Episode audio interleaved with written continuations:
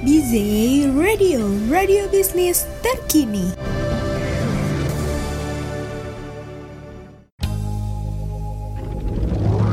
College knowledge. Always get new things.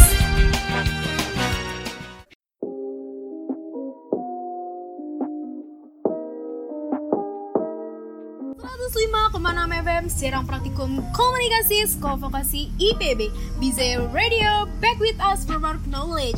Selamat siang Beaters, perkenalkan aku Tiara Javadelin yang kembali menemani kalian semua.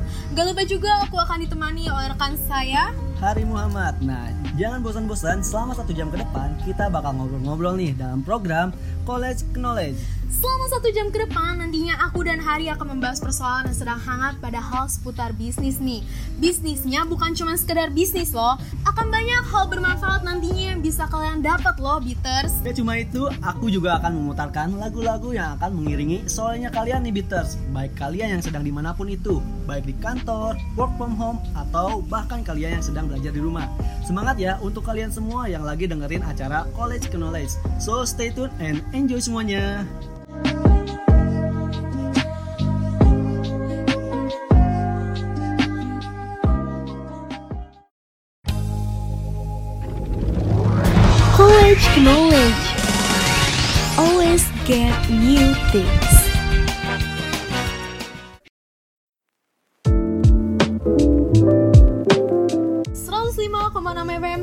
Praktikum Komunikasi Sekolah Vokasi IPB BZ Radio Back with us for more knowledge Halo halo Bitter Sore hari ini aku mau ngebahas mengenai seputar bisnis yang lagi tren belakangan hari ini Wah, kira-kira bisnis apa tuh Tiara?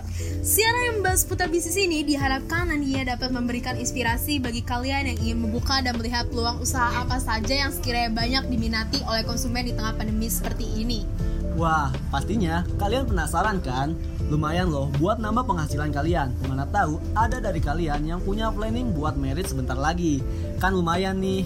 Semoga edisi kali ini bisa lebih bermanfaat ya untuk kalian. Sebelum kita bahas, aku mau puterin lagu yang cocok buat kalian dulu nih Bitter. So enjoy.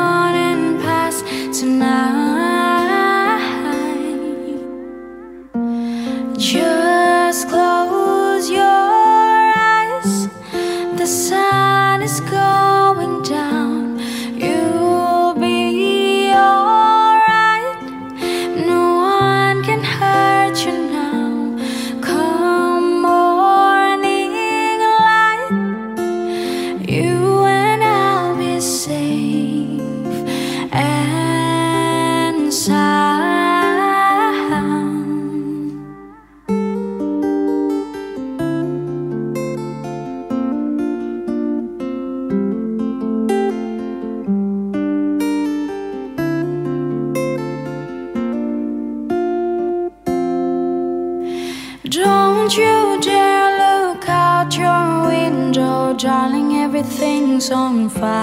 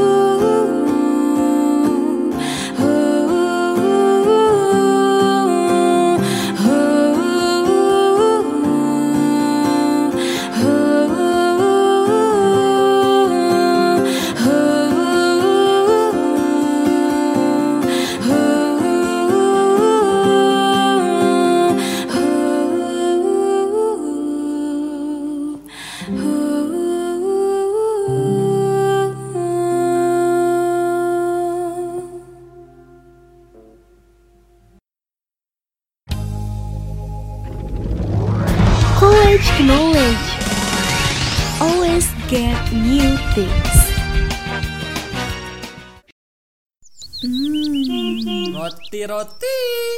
Budel, rotinya bu.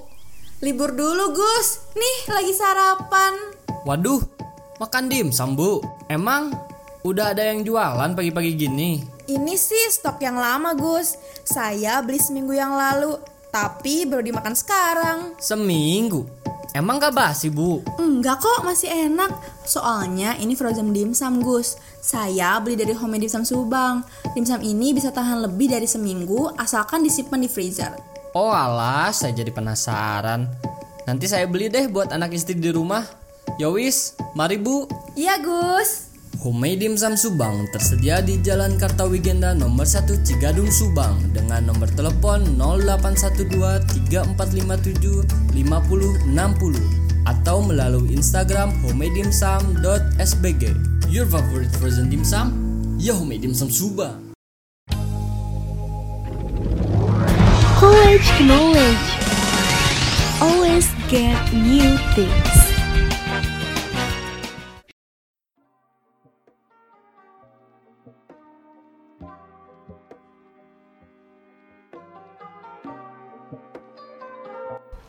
.6 FM siaran praktikum komunikasi sekolah vokasi IPB BJ Radio back with us for the more knowledge Sudah siap belum Peters untuk ke pembahasan yang pertama? Tapi sebelum itu aku mau kasih tahu bagi kalian yang mau ngobrol-ngobrol atau pesannya dibaca di College Knowledge, kalian bisa tweet dan mention ke @collegeknowledge di Twitter ya Peters. Ditunggu. Oke deh langsung aja nih kita ke pembahasan yang sudah dijanjikan pada saat opening. Nah Bitter inget nggak sih sewaktu awal pandemi hampir semua orang menjadi panik karena takut terpapar virus corona. Masih inget juga nggak kalau banyak orang melakukan panik buying stok bahan karena takut kehabisan bahan pangan tuh di tengah pandemi? Gak hanya sekedar itu, panik buying juga merambah sampai ke alat kesehatan medis, bahkan APD atau alat pelindung diri. Untuk tenaga medis nih Bitters, sampai ada juga tuh yang pakai alat pelindung diri yang kayak astronot gitu Bitters, ke bandara gitu. Waduh, sedangkan para tenaga medis kekurangan bahkan kehabisan persediaan alat penunjang untuk melindungi diri saat sedang menangani dan merawat pasien corona. Waduh, jangan sampai deh hal kayak begitu keulang lagi ya nantinya. Nah, ngomong-ngomong soal pelindung diri, di tengah pandemi corona seperti ini, bisnis yang sedang marak belakangan ini adalah masker kain produksi sendiri atau biasa disebut handmade beaters. Wah, nggak kepikiran juga ya buat bisnis masker kain yang modalnya nggak terlalu besar ya. Betul banget tuh Hari, setelah sebelumnya semua orang menghabiskan stok masker sekali pakai untuk medis, akhirnya diputuskan titik terang solusi yang lebih efektif agar mengurangi produksi bahan limbah di dunia. Pemerintah yang disarankan oleh WHO menganjurkan penggunaan masker kain sudah cukup untuk pencegahan virus corona. Hal tersebut membuat bisnis masker kain menjadi tren saat ini. Dan prediksinya nih, masker kain akan menjadi terus tren dikarenakan nantinya masih banyak orang-orang yang berjaga-jaga untuk pencegahan, walaupun virus corona ini telah usai. Oh iya, ngomong-ngomong soal masker, kalian tahu nggak sih, semenjak pertengahan September 2020 kemarin, masker scuba dan bab sudah disarankan untuk tidak dipakai lagi untuk aktivitas sehari-hari di luar rumah atau luar ruangan loh. Wah, kalian sudah dengar belum berita ini belakangan ini? Nah, coba deh informasinya dicari-cari lagi. Masker scuba dan bab memiliki bahan yang tipis dan tidak bisa menyaring partikel virus. Sehingga kemungkinan untuk tembus dan tidak bisa menyaring dengan baik partikel virus yang besar tuh. Wah, percuma juga ya permakaian masker scuba dan buff ini. Bagi kalian yang sekarang ini masih suka pakai masker scuba dan buff, stop deh dari sekarang. Karena percuma juga. Scuba dan buff gak bisa menyaring partikel virus dengan efektif sih. Oke deh, beres kelas infonya dan balik lagi ke pembahasan usaha masker kain lagi. Yang banyak digandrungi adalah masker kain yang memiliki motif yang mengemaskan. Karena kebanyakan untuk para kaum hawa, menyesuaikan motif masker dengan outfit itu penting untuk sekarang. Tapi bagi sebagian kaum Adam juga, penyesuaian motif atau warna masker dengan outfit sudah mulai dipertimbangkan kepentingannya oleh mereka juga loh. Kalau kamu gimana nih hari mix and match masker dan outfit penting nggak? Menurut aku sendiri sih itu penting ya, karena masker udah kayak dipakai terus tuh sehari-hari kalau kita keluar rumah. Jadi udah kayak outfit bagi kita sendiri tuh. Bener kan? Nah, gak lupa juga kalau memulai bisnis masker ini jangan hanya buat maskernya earlobe saja, namun disediakan juga masker kain untuk hijabnya ya, Beaters.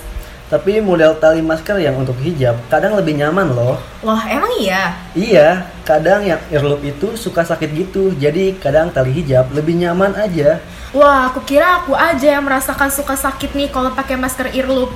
Oh iya, soal bahan untuk masker kain, bahan katun dan nilon menjadi dua alternatif bahan yang baik untuk membuat masker kain.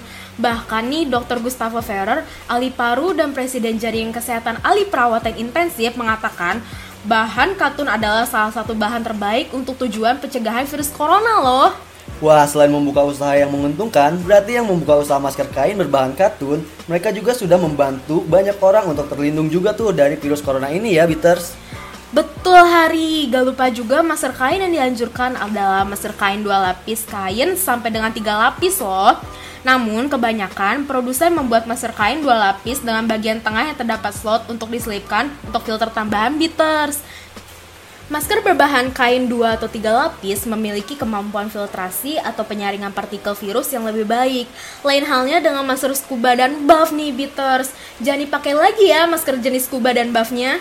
Dan sekali lagi, kalau kalian mau memakai masker, pastikan yang memiliki minimal dua lapis ya, Bitters. Oke deh Hari, nah tadi itu kita sudah membahas tentang usaha masker kain Bagaimana kalau kita kasih testimoni juga buat para pendengar college knowledge nih Soal usaha masker kain Mana tahu kalian jadi makin-makin deh terinspirasi Wah, boleh juga tuh Tiara. Oke, yang pertama itu ada kisah sukses Gina dan Eti banting setir jadi pembuat masker kain. Wah, jadi ada dua orang nih yang merintis. Mbak Gina itu pada awalnya adalah pemilik Fafa Quilt and Craft yang saat ini aktif menjahit masker dadakan. Sebelumnya, ia memang menjahit namun untuk membuat produk yang berbeda seperti bed cover, sarung, bantal, tas serta gantungan kunci dengan metode quilt dan juga rajut.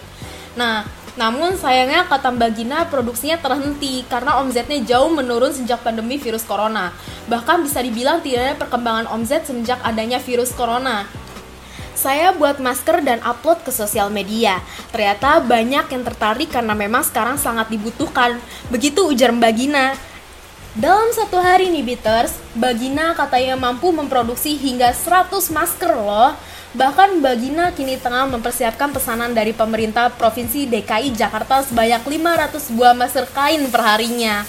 Wah, wah, banyak banget ya. Untuk memproduksi sebanyak itu, Mbak Gina menggandeng ibu-ibu di sekitar rumahnya yang sebelumnya ia latih untuk menjahit. Senada dengan Mbak Gina nih, Bitters, di wilayah Kertajaya, Kabupaten Bandung Barat, kelompok produsen tas ramah lingkungan bernama Shareback juga terkena dampak wabah virus corona nih, Bitters. Kelompok di bawah naungan Ibu Eti Rusmiati ini memberdayakan 10 orang ibu rumah tangga dan mantan asisten rumah tangga. Semenjak pandemi melanda di Indonesia, terutama setelah menyebar di kawasan Bandung, penjual tas ramah lingkungan turun drastis dan anggotanya kehilangan penghasilan nih. Ibu Eti pun langsung banting setir menjadi pembuat masker. Walaupun saat ini harus di rumah, ibu-ibu tetap harus ada kegiatan selain mengasuh anak-anak. Dengan menjahit masker ini, mereka menjadi semangat sekaligus tetap memberikan pemasukan untuk keluarganya. Begitu yang dikatakan Ibu Eti Bitters. Bersama ibu-ibu rumah tangga, Ibu Eti bisa menghasilkan 200 masker kain perharinya. Saat ini ia dapat menjual lebih dari 1.500 masker.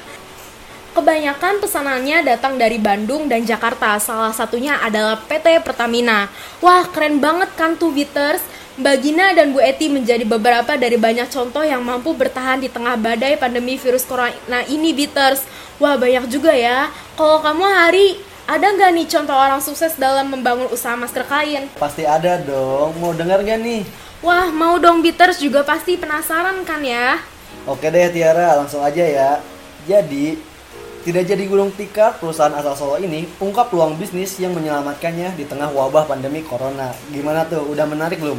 Ayo dong lanjutin, bikin penasaran aja. Oke, jadi ini Bitters, ada salah satu pembisnis kelahiran Solo, Kak Anne Patricia Sutanto menceritakan kisah suksesnya mempertahankan perusahaannya di tengah wabah COVID-19. Kak Anne merupakan pengusaha sukses asal Indonesia yang menjabat sebagai Wakil Ketua Umum Asosiasi Pertekstilan Indonesia atau disebut API dan juga anggota Dewan Pertimbangan Asosiasi Pengusaha Indonesia atau APindo. Kak Anne merupakan Vice CEO dari PT Pan Brother Tbk. Sebelum kasus virus corona melonjak di Indonesia, Kak Ana sudah memutar otak agar tak gulung tikar karena perusahaannya ditutup di tengah wabah pandemi. Awalnya perusahaan yang dibawahinya memproduksi kain, benang, dan juga pakaian jadi. Pans Brother mengoperasikan 25 pabrik di tiga provinsi di Pulau Jawa. dan memasok 46 merek ternama dunia seperti Adidas, Nike, Uniqlo, dan New Balance. Mereka pun memiliki merek sendiri, di antaranya Salt and Peppers dan Ju. Balik pakaian yang terancam tak lagi ramai seperti biasanya, Pan Brother berhasil melihat peluang usaha yang baru nih Bitters. PT Pan Brother Bating Steel memproduksi masker kain dan baju hazmat, alat pelindung diri atau APD yang diproduksi mereka telah diimpor karena diminati oleh pasar luar negeri. Hal ini disebabkan karena masker medis yang dibuat oleh mereka dapat dicuci hingga 30 kali tuh Bitters. Hingga saat ini telah ada 10 juta lebih masker yang diproduksi. Selain itu, KANE juga membuat kebijakan yang, dap yang dapat mempertahankan pekerjanya atau para karyawannya. Pasalnya, banyak sekali pekerja yang kehilangan pekerjaan karena virus corona hingga kelaparan tuh Bitters. Sejak Maret, KANE telah mewajibkan seluruh karyawannya yang berjumlah 38.000 orang untuk menggunakan masker tuh Kaane pun meminta para karyawannya untuk menjaga pola hidup sehat dan higienis tentunya. Kaane bahkan memberikan sanksi bagi karyawan yang tak mau pakai masker tuh. Ketat juga ya Bitters, tapi bagus juga dong Bitters, berarti Kaane tetap menjaga kesehatan atau keamanan protokol kesehatan. Selain itu, Kaane pun menyuruh karyawannya yang berstatus ODP atau orang dalam pengawasan atau suspek gitu untuk bekerja di dalam rumah saja dan melakukan isolasi mandiri. Terbukti bahwa ketegasan Kak Ane ini malah dapat mendatangkan keuntungan bagi perusahaannya di tengah wabah. Menurut Kak Ane, kedisiplinan sangat dibutuhkan oleh para pengusaha di Indonesia di tengah pembatasan sosial berskala besar atau PSBB Bitters. Kak Ane pun menceritakan para pengusaha harus siap untuk bekerja lebih ekstra di tengah pandemi. Kak Ane pun memacu tubuhnya untuk bekerja lebih keras tuh dari hari-hari biasa. Menurutnya, andil terbesar dalam menciptakan budaya higienis dan sehat merupakan tanggung jawab para pengusaha dengan menerapkan pola hidup higienis, para karyawan pun menyadari betapa pentingnya untuk menjaga diri dari virus corona. Menurutnya, perusahaan yang sehat dapat menjaga kesejahteraan pegawai dan keluarganya tuh. Gimana nih Peter? Sudah makin tertarik dong pastinya sama usaha masker kain. Kalau kamu hari bagaimana nih? Tadinya nggak mau pasti jadi mau dong. Ingin banget sih, coba deh nanti kita survei pasarnya dulu ya. Wah, usaha bareng nih kita. Nah, Bitters, sekarang saya mau bacakan pesan-pesan yang sudah kalian sampaikan ke College Knowledge di Twitter nih. Yang pertama ada dari Ed Permata Andrea. Katanya, wah acara college knowledge makin asik aja nih. Baru saja aku kemarin mau buka usaha nih mikir-mikir, eh dikasih inspirasi sama announcernya. Wah seneng banget nih kalau kalian jadi terinspirasi untuk membuka usaha. Pastinya kita juga semakin semangat deh buat nemenin kalian. Nah hari selanjutnya ada dari siapa nih? Yang selanjutnya ada dari Ed Nirla Agustina. Aku nggak ada niatan buat buka usaha bisnis untuk sekarang, tapi suka aja dengerin college knowledge. Selain dikasih saran dan masukan untuk buka usaha, di tengah-tengahnya diselipkan juga beberapa info penting. Jadi aku makin tertarik deh. Wah, iya sih, betul sekali Bitters. Dan tentang bisnis, saya juga sekaligus membawakan beberapa hal yang sekiranya bermanfaat untuk kalian semua Bitters. Jadi jangan takut untuk ketinggalan info ya kalau lagi dengerin College Knowledge. Dan yang terakhir dari Ed Brian Javin Kak Tiara sering-sering ya buat kasih inspirasi usahanya. Aku sudah mulai tergambar nih untuk membuka usaha. Jadi semakin semangat deh buat inspirasinya. Makasih ya kak sama-sama Brian, tungguin aku di konten dan juga episode lainnya ya Karena nantinya pasti aku juga akan membawakan hal-hal yang lebih menarik tentunya Jadi jangan sampai ketinggalan ya Brian dan untuk kalian semua pendengar setia College Knowledge Nah bagaimana nih Beaters untuk pembahasan pertama Apakah sudah mulai menginspirasi kalian? So, abis ini kita masih punya bahasan yang lainnya loh, oke? Okay? Jangan lupa juga untuk kirim pesan via Twitter biar bisa dibacain di College Knowledge tweet dan mention at College Knowledge di Twitter ya. Ditunggu Bitters. Stay tune terus nih Bitters sampai College Knowledge habis ya. Eits, tunggu dong. Biar para pendengar gak pada bosan, yuk kita puterin lagu yang bisa nemenin sore kalian. So enjoy Bitters!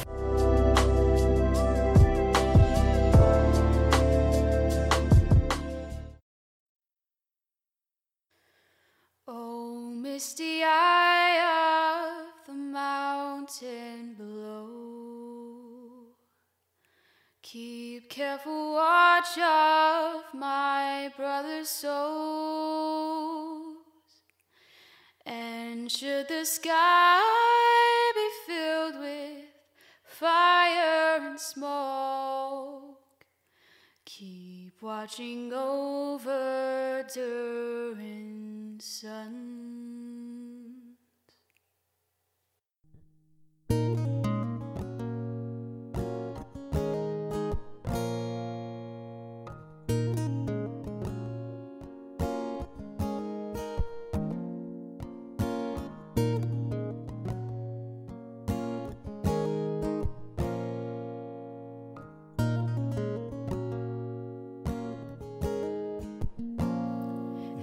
ashes to and fire.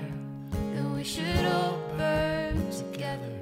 Watch the flames climb high into the sky. Cold enough.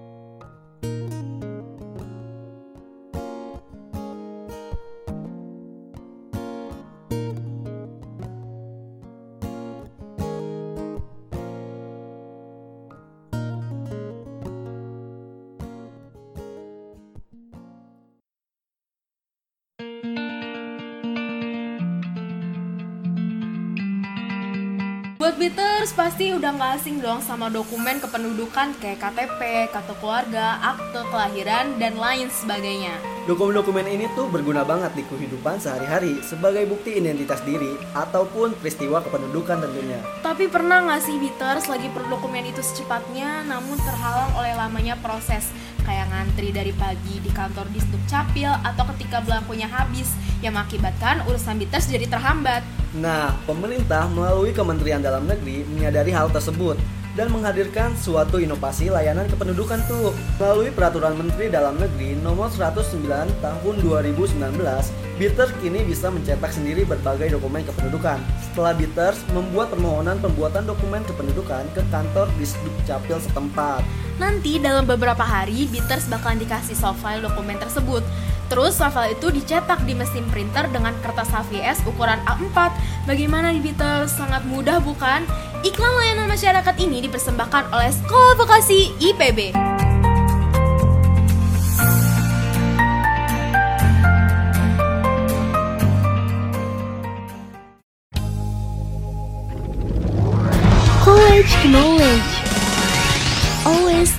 new thing.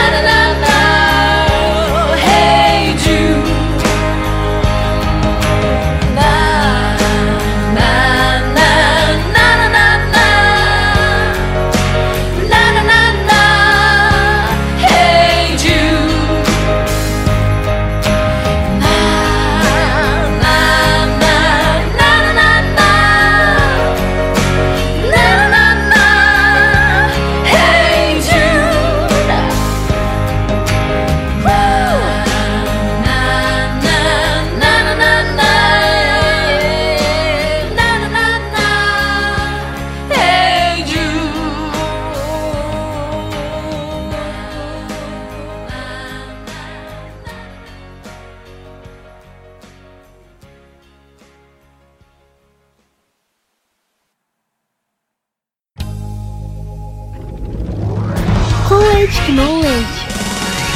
Always get new things.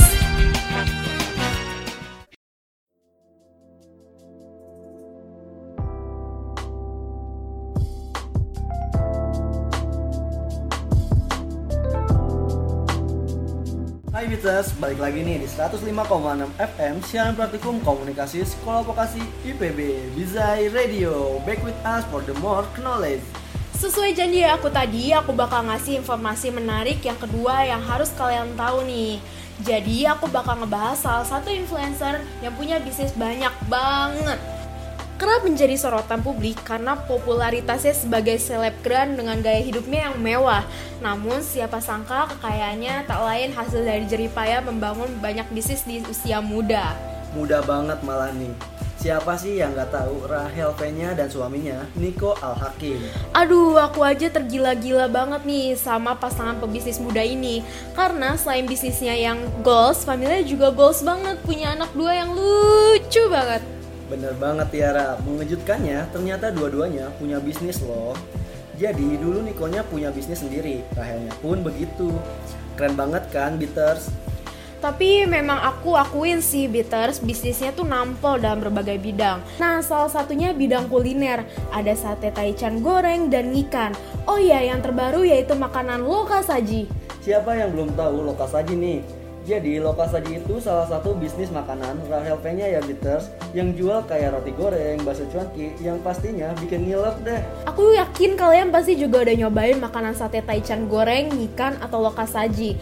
Karena jujur aku juga waktu itu tahu mereka launching makanan itu, aku langsung serbu nih Ri, dan rasanya emang juara banget. Kamu sendiri udah pernah nyobain belum Ri? Wah jelas dong, udah pastinya. Padahal ya Beaters, usia mereka belum menginjak 30 tahun loh. Gila serem banget gak tuh Rahel dengan umur 25 tahun yang kemarin baru aja ulang tahun di tanggal 23 September nih. Dan Nico dengan umur 26 tahun udah punya bisnis dengan cabang yang udah hampir di seluruh Indonesia. Apa sih rahasianya? Nah, yang aku tonton nih di YouTube waktu Rahel lagi collab sama Raditya Dika, rahasia Rahel yaitu punya keberanian, niat, dan tekad. Jadi waktu masih SMA, dia jualan apa aja tuh Bitters yang bisa menghasilkan. Kayak coklat, baju, dan jasa titip. Ah banyak deh pokoknya, semua dicobain sama Rahel. Selain bisnis makanan, Rahel juga punya bisnis dalam bidang fashion anak-anak. Pastinya kalian udah tahu dong, aku yakin kalian pasti udah pada tahu kan? Yap, Mahika Kids, bisnis fashion anak-anak ini sekarang sudah diborong oleh 50 reseller seluruh Indonesia. Sudah disinggung di awal bahwa Rahel V-nya sudah mulai berbisnis di usia 17 tahun saat ia masih menduduki bangku SMA. Pada akhirnya, ia memberanikan diri untuk menjual jamu Slim Fast untuk melasingkan tubuh. Dengan berbekal kemampuan komunikasinya, ia menawarkan ke teman-teman sekolahnya tentang produk tersebut. Bahkan ia tidak ragu untuk mendaftarkan jamu telangsing miliknya tersebut ke BPOM agar lebih terpercaya. Dan terjamin keamanannya. Rahel pun meraih keuntungan berlipat dari penjualan jamu pelangsing tersebut. Bahkan baru-baru ini, Rahel membuka rumah kecantikan bernama Kimiles House. Salah satu produknya adalah pemasangan dan perawatan bulu mata atau eyelash. Gila-gila, sukses banget ya. Berkat kemampuannya memanfaatkan peluang, ia berhasil meraih omset puluhan juta setiap bulannya loh. Buat beaters jangan mau kalah ya. Yuk mulai memanfaatkan peluang bisnis di sekitar kalian. Nah bener banget tuh Tiara. Siapa tahu dari info tentang influencer yang sukses berbisnis di usia muda bisa ngebuat beaters sekalian makin semangat dong ngembangin bisnisnya. Tentunya menetapkan tekad untuk berbisnis di usia muda ini nih. Nah, semoga yang lagi kesusahan berbisnis karena COVID ini bisa kembali bersemangat. Amin. Dan buat yang ragu untuk memulai bisnisnya, bisa langsung beranjak memutuskan untuk berbisnis. Ingat, usaha nggak akan mengkhianati hasil ya beaters. Yang penting kita mencoba. Terbukti kan, berani berbisnis di usia muda bisa membuat kamu sukses di masa mendatang. Oleh karena itu, ayo mulai sekarang jangan menunda lebih lama lagi ya, agar kamu tidak menyesal. Nah, Beaters, kalian juga penasaran gak sih siapa aja influencer-influencer sukses di Indonesia dan mancanegara? Kamu penasaran gak nih, Ri, siapa aja? Wah, boleh juga tuh. Nah, langsung aja nih kita sebutin 10 influencer Indonesia yang sukses di bidang fashion dan kecantikan berkat ketekunan, kerja keras, dan konsisten mereka dalam memberi pengaruh kepada pengikutnya. Langsung aja nih, Ri. Yang pertama yaitu Jennifer Badim.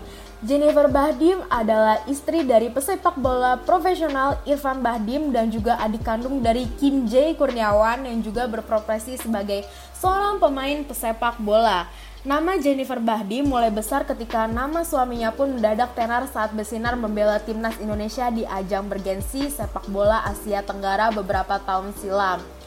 Jika mengikuti akun Instagram Jennifer Bahdim, ia berkali-kali mengunggah konten bersponsor dari brand-brand besar seperti Adidas dan brand hotel di berbagai kota di Indonesia. Selanjutnya, yang kedua, Gita Savitri. Gita Savitri Devi atau yang lebih dikenal di Instagram sebagai Gita Saf adalah salah satu influencer di bidang fashion yang namanya kian melambung sejak dipinang oleh salah satu brand muslimah hijab sebagai duta. Gita Savitri yang adalah seorang mahasiswi penerima beasiswa di Jerman memang gemar membagikan pengalamannya selama belajar di sana, terutama tentang bagaimana hidup menjadi muslim di negara yang warganya adalah minoritas kaum muslim. Dari sanalah Gita mendapatkan banyak pengikut di media sosial. Hingga kini ia menjadi salah satu influencer yang cukup sukses memberi pengaruh kepada ratusan ribu pengikutnya dengan konten-konten yang positif dan bermanfaat. Lanjut nih Tiara, yang ketiga ini yang sebelumnya kita bahas yaitu Rahel Penya. Rahel Penya adalah salah satu influencer sukses di Instagram yang memulai bisnisnya juga di bidang fashion dan yang pertama kali diunggahnya di Instagram. Platform yang kini akhirnya membesarkan namanya tersebut. Saat ini Rahel Penya yang sudah menikah dan memiliki seorang anak ini memang sudah memiliki ratusan ribu pengikut dan bisnisnya terus berjalan tuh. Namun siapa sangka nih kalau ternyata untuk mencapai posisi itu ia harus melalui proses yang panjang dan menyakitkan di usia yang masih terbilang muda.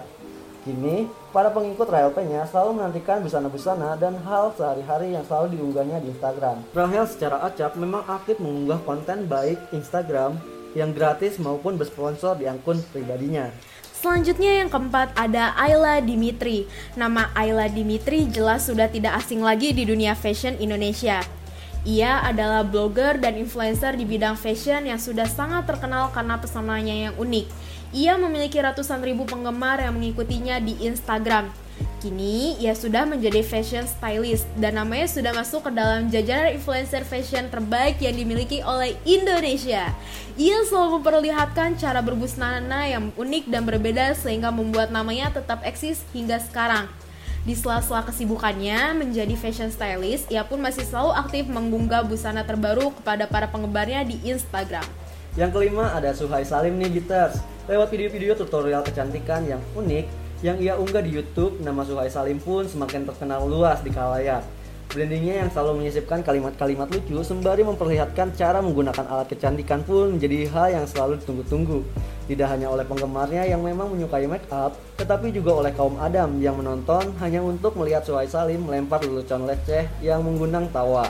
Cara pembawaan Suhai Salim yang kocak dalam setiap videonya lah yang justru membuat namanya semakin dikenal. Dan hingga kini, ia menjadi influencer yang sering sekali diajak bekerja sama oleh brand-brand besar di bidang kecantikan. Yang keenam ada Rani Hatta. Nama Rani Hatta sebenarnya sudah lama melintang di dunia fashion Indonesia. Namun baru mulai semenjak dikenal masih luas sejak 2017 saat namanya bergaung di indah di Amazon Fashion Week Tokyo melalui program Indonesia Fashion Forward atau EFF. Di tahun yang sama, karya-karya mode seorang Rani Hatta sempat menjadi tren di kalangan hijabers muda Indonesia. Hal yang membuat namanya semakin besar hingga hari ini. Yang ketujuh ada Medina Zain. Medina Zain adalah salah satu influencer di bidang fashion yang sangat inspiratif. Di usia yang baru menginjak 26 tahun, ia sudah memiliki berbagai jenis bisnis di bidang fashion dan kecantikan yang omsetnya tidak main-main. Karena mencapai angka miliaran setiap bulannya, Bitters. Selain fashion dan kecantikan, Medina Zain juga memiliki usaha lain di bidang perjalanan yang membuat bisnisnya semakin memiliki nilai valuasi yang cukup besar. Saat ini Medina Zain sudah memiliki perusahaan sendiri yang ia beri nama pada namanya sendiri yaitu PT Medina Global Care. Dan kini ia sudah menikah dengan salah satu artis tanah air Indonesia, Lukman Hakim yang merupakan adik kandung dari artis senior Ayu Azhari. Selanjutnya yang kedelapan ada Lizzy Farah. Siapa yang tidak kenal Lizzy Farah nih Beaters? Sepertinya semua orang sudah mengerti fashion dan make up pasti kenal dengannya. Bagaimana dengan Elizabeth Christina? Nama aslinya memang Elizabeth Christina. Namun, influencer di bidang kecantikan ini lebih dikenal dengan nama Lizzy Farah. Ia adalah salah satu influencer inspiratif yang dimiliki Indonesia. Mulai karir dengan bekerja di industri kecantikan, lalu memulai menjadi makeup artist, Lizzie Farah kemudian memutuskan untuk menjadi beauty influencer dan membuka usaha di bidang yang sama. Hanya dalam waktu satu tahun setelah ia memperkenalkan brand BLV kosmetik miliknya, brand itu pun semakin mendapat tempat di, dan diterima dengan baik oleh para penyuka kosmetik di tanah air. Dan selanjutnya nih ada Ria Miranda. Nama seorang Ria Miranda mulai menjadi perbincangan sejak tahun 2017 lalu. Ia menjadi meraih perhargaan influencer Asia 2017 yang digelar di Kuala Lumpur, Malaysia sebagai salah satu influencer yang sangat menginspirasi di bidang fashion. Sama seperti Rani Hatta, nama Ria Miranda pun bersinar di Indonesia Fashion Forward yang digelar di Korea. Pencapaian paling gila bagi seorang Ria Miranda sejak menggeluti dunia fashion mungkin adalah ketika ia baru saja merilis koleksi di Blibli, salah satu marketplace di Indonesia. Dan produknya terjual habis hanya dalam waktu 10 menit. Dan yang terakhir nih Bitas, ada nama Tasya Parasya. Bagi yang gemar menonton video-video kecantikan di YouTube, pasti sudah kenal dong dan tidak asing lagi dengan nama Tasya Parasya. Influencer kecantikan berdarah Indonesia Arab ini sangat kenal dengan video-video makeupnya yang super flawless dan tebal.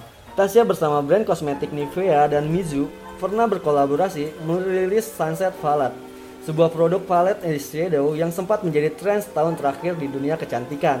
Karena konsistensi dan kejujurannya dalam membuat video ulusan kecantikan, Tasya Parasya pun berhasil mendapatkan tempat di hati penggemarnya.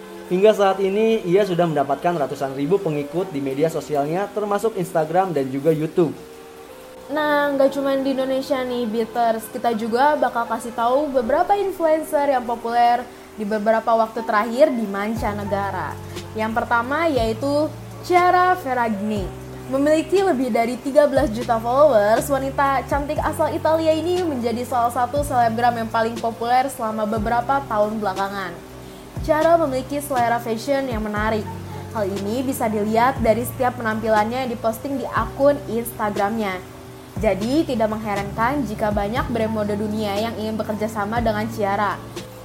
Kesuksesannya saat ini juga didukung oleh blog pribadinya yaitu Tal Blondeless Salad yang menjadi salah satu blog populer di kalangan anak muda dan para pecinta fashion dunia. Tidak tanggung-tanggung sejak diluncurkan pertama kalinya di tahun 2019, blog ini telah mencuri perhatian banyak orang dan tentu saja menghasilkan banyak tambahan uang lagi. Untuk satu kali posting pada akun Instagramnya, wanita yang memiliki anak satu ini bisa mendapatkan bayaran hingga ribuan dolar. Jika melihat angka tersebut, maka wajar saja bila wanita yang juga sering menjadi majalah, ini bisa mendapatkan penghasilan hingga 18 juta US atau setara dengan 108 miliar setahunnya. Wah, banyak banget ya, Beaters. Iya nih banyak banget ya Tiara. Nah yang kedua itu ada dari Daniel Bernstein. Muda dan memiliki bakat dalam merancang busana, kehadiran Daniel Bernstein di dunia fashion tentunya dibarengi dengan kepopuleran wanita muda yang menjadi salah satu selebgram dengan bayaran termahal ini. Tidak hanya mengandalkan bakatnya dalam bidang kesenian saja atau desain saja, Daniel juga memang memiliki selera fashion yang menarik. Hal ini ditunjukkan melalui blognya We Were What yang begitu populer dan disukai banyak pecinta fashion dunia di dalam setiap postingannya. Wanita muda ini bisa tampil dengan fashionable dan berbeda dari yang lainnya. Hal ini tentunya da- mendatangkan banyak followers mencapai 1,8 juta dan juga banyak uang sekaligus untuknya. Sejumlah brand fashion ternama dunia mengajaknya bekerja sama dalam mempromosikan produk-produk mereka. Jumlah uang yang didapatkan Daniel juga sangat fantastis, yakni hingga mencapai 15.000 US dollar atau setara dengan 203 juta untuk sekali postingan. Bayangkan berapa banyak uang yang bisa dikumpulkan dalam setahun penuh. Wah, banyak banget nih. Selanjutnya yang ketiga yaitu Julie Sarinana. Berawal dari blognya Sincerely Julius yang begitu populer dan selalu dikunjungi ribuan orang setiap harinya, wanita cantik ini juga tidak mengalami kesulitan untuk mendatangkan jutaan followers di akun Instagram miliknya. Hingga saat ini, Julie telah memiliki hampir 5 juta followers di Instagramnya. Jadi wajar saja jika sejumlah brand fashion ternama begitu antusias untuk mengajaknya bekerja sama dan mempromosikan produk mereka. Dengan jumlah followers sebanyak itu, Julie bisa mendapatkan penghasilan yang fantastis untuk setiap postingannya. Tidak tanggung-tanggung, untuk sekali posting wanita ini bisa mendapatkan sekitar 150 US dollar atau setara dengan 2 miliar. Selanjutnya yang keempat ada Ami Song memiliki jumlah followers 4,9 juta di Instagram. Kepopuleran Ami Song tentunya tak diragukan lagi. Melalui blognya yang begitu terkenal Song of Style, wanita cantik ini menunjukkan bakatnya di dunia fashion dengan maksimal. Hingga saat ini, Ami telah bekerja dengan sejumlah perancang ternama dunia untuk menghasilkan karya-karya yang berkualitas. Hal ini tentunya membuat penampilannya di setiap postingannya menjadi hal atau lebih maksimal lagi. Bukan hanya itu saja, wanita muda ini juga mendatangkan banyak uang dari setiap postingan tersebut. Meski tak diketahui nominal pastinya, namun diperkirakan penghasilan tahunan Ami bisa mencapai jutaan dolar setiap tahunnya. Nah yang terakhir nih Beaters ada Amra Olivia Menjadi seorang makeup artis yang populer dengan jumlah klien yang banyak Amra tentu begitu populer di dunia maya. Hal ini bisa dilihat dari jumlah followersnya yang lebih dari 5,5 juta orang. Jumlah yang besar ini tentu menjadi salah satu nilai jual di mana Amra bisa mendapatkan nilai fantastis untuk setiap postingan di akunnya tersebut. Tak hanya mendapatkan penghasilan besar dari sejumlah sponsor Selebgram populer ini juga berencana untuk segera meluncurkan produk eyeshadow miliknya dalam waktu dekat ini. Dengan kepopuleran yang dimilikinya, selebgram ini diperkirakan bisa menghasilkan jutaan dolar setiap tahunnya.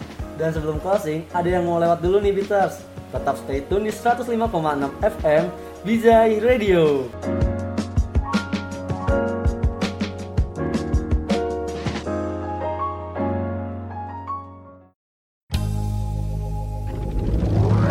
College knowledge.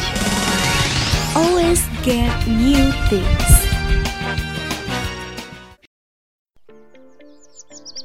Duh, tambahin lipstick lagi ah.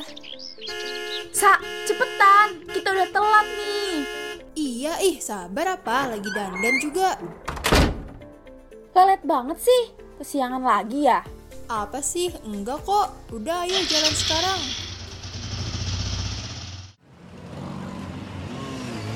Sep, jangan ngebut-ngebut. Ih, takut. Pelan-pelan aja dong, bahaya tahu. Udahlah, ngebut aja. Lagian gak ada polisi juga. Eh, eh, Sep, awas. Itu ada mobil.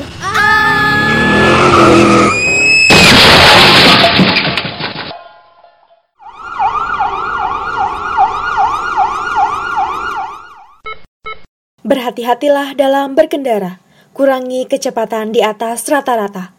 Iklan layanan masyarakat ini dipersembahkan oleh Bizai Radio bekerja sama dengan Sekolah Vokasi IPB.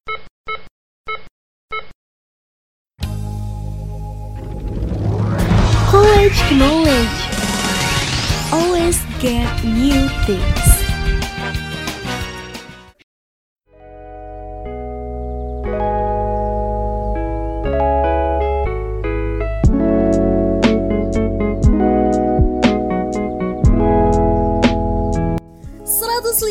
FM Sirang Praktikum Komunikasi Sekolah Vokasi IPB Bize Radio Back with us for more knowledge. Wah gak kerasa nih Bitar. Sudah hampir satu jam kita menemani kalian semua.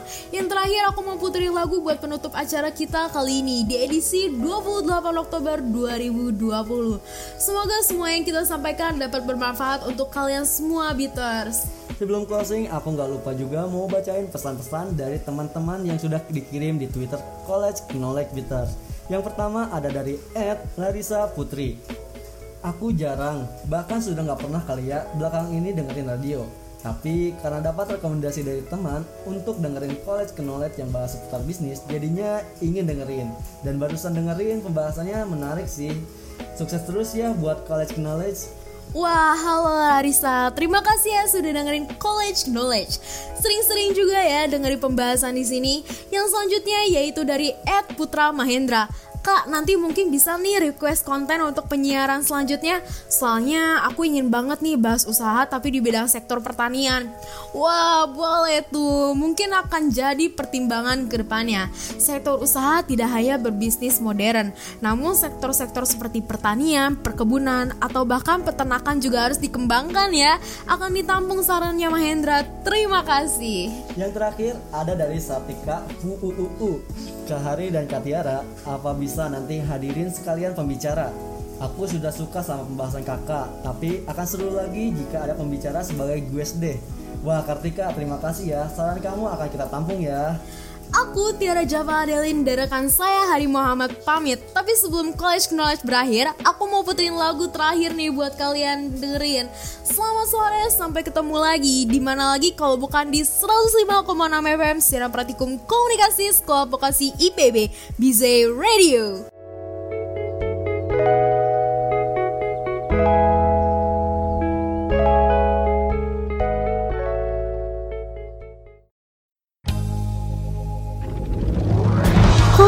knowledge.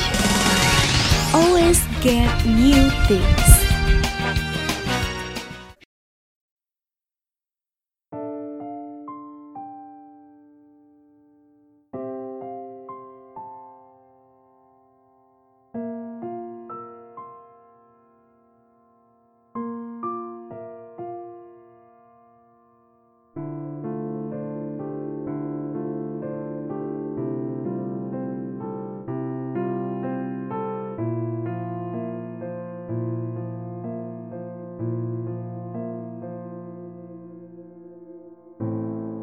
Everybody love the things you do. From the way you talk To the way you move. Everybody here is watching you. Cause you feel like home. You're like a dream's come true If by chance you here alone, can I have a moment before I go? Cause I've been by myself all night alone, hoping you someone I used to know. You look like a movie. Sound like a song. My God, this reminds me of when we were young.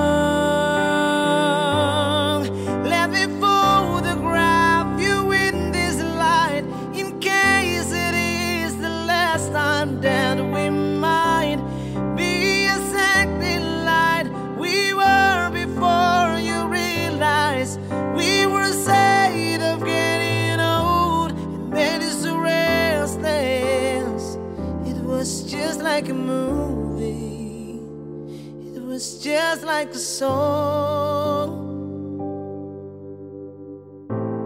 I was so scared to face my fears. Cause nobody told me that you'll be here.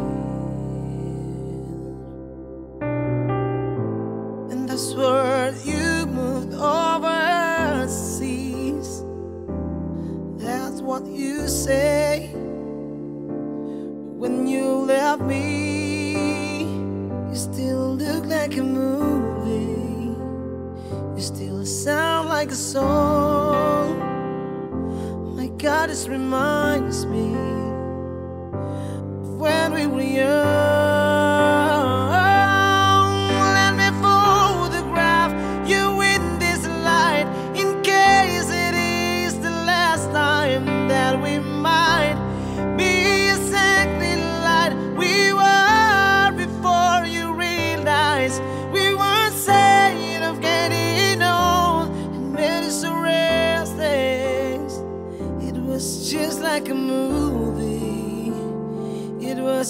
Just like a song.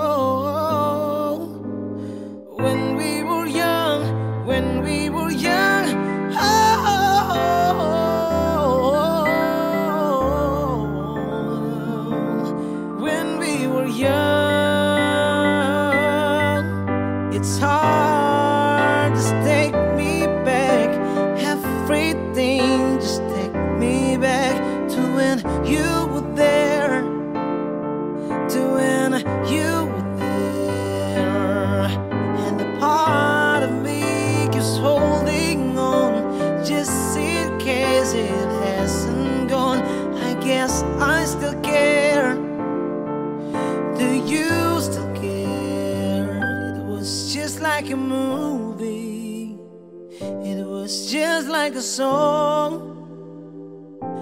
My God, this reminds me